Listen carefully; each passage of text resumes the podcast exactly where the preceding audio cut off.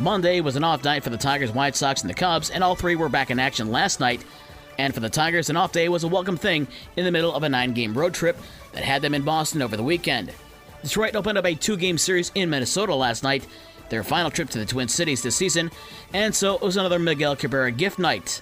The Twins gave Cabrera some number 24 engraved fishing equipment, a custom silver hockey stick, and a donation to his foundation.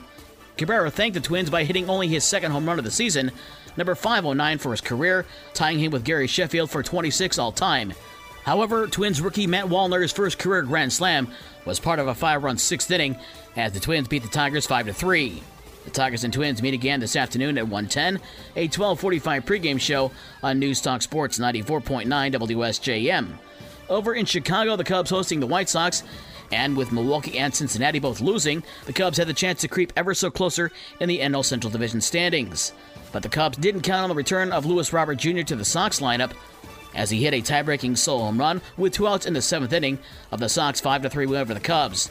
The Cubs host the White Sox again tonight at 8:05. To the NHL, the son of former Detroit Tigers pitcher Dan Petry is coming back home to Detroit to play for the Red Wings. Detroit acquired defenseman Jeff Petry in a trade with the Montreal Canadiens. Less than a week after Petry was traded to Montreal from Pittsburgh.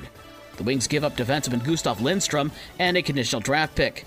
Another move by Detroit Red Wings GM Steve Yzerman, bringing in players from the Detroit area or played college hockey in Michigan. Earlier this summer, Detroit picked up forward and Detroit native Alex DeBrincat in a trade with Ottawa.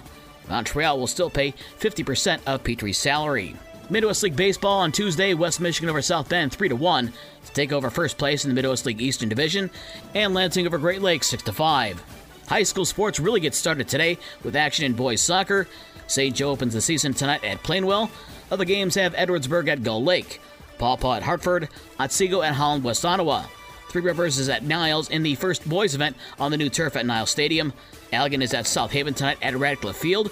Parchment is at Waterville 8. Holland Black River visits Bloomingdale. And Casablanca is at Buchanan.